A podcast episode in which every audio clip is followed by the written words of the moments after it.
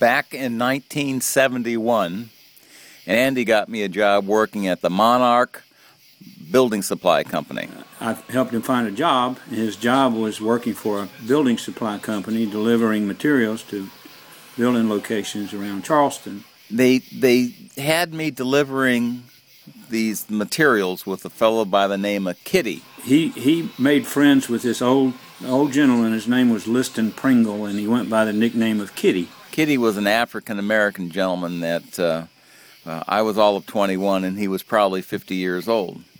And Kitty told me I was a very lucky man to be able to work with him because he was an extremely lazy man, and that um, by teaming up, me up with a lazy man, I was going to work with a fellow that always found the easiest way to get a job done and didn't work harder than he had to.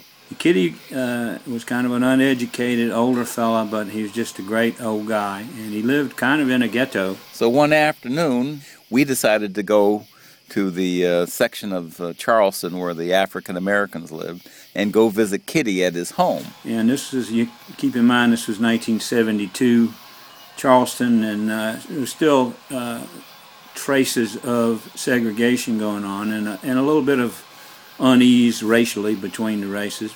And I had a standing invitation from Kitty to go to his, his home and listen to his collection of Hank Williams records. Just some old homespun wisdom, and he liked to listen to Hank Williams music and all of these things. And so we had stopped at his house.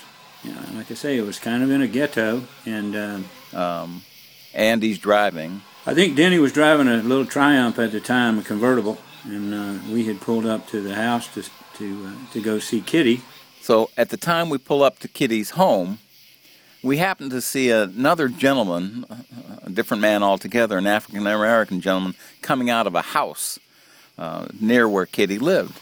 And this big African American guy, probably six two or three, came out of the house next door and uh, was standing on the steps there. And, and, and Dennis looked up at this guy. And I rolled down the window in the car and started calling out to this African American gentleman. And, and I thought right then that we we were going to die right there that Saturday morning because this guy looked like somebody that probably didn't like to be called a name, and plus we were white folks and he was African American. And uh, Andy got very excited because he thought I was being rather rude to this man that I didn't know and calling him out. And it made the African American man so excited to hear this white boy calling out to him that he came stalking up to the car. So the guy walked toward the car. And just at the point Andy thought there was going to be a, a fight, the man looks in the window and looks at me and he says, And all of a sudden, this, this uh, African American guy looks, looks right into Denny's eyes and said, Osborne, you son of a bitch. I don't know if I'm allowed to say that or not, but that's what he said. Osborne, I can't believe it. What are you doing here, boy? And come to find out that um, Denny and uh, Frazier had been very good friends over in Vietnam a couple of years prior to that.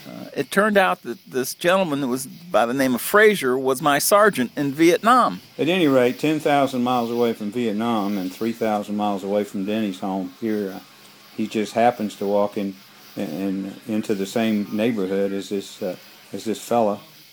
And uh, as it turned out, there it was. And uh, I think it's probably the biggest coincidence I ever saw.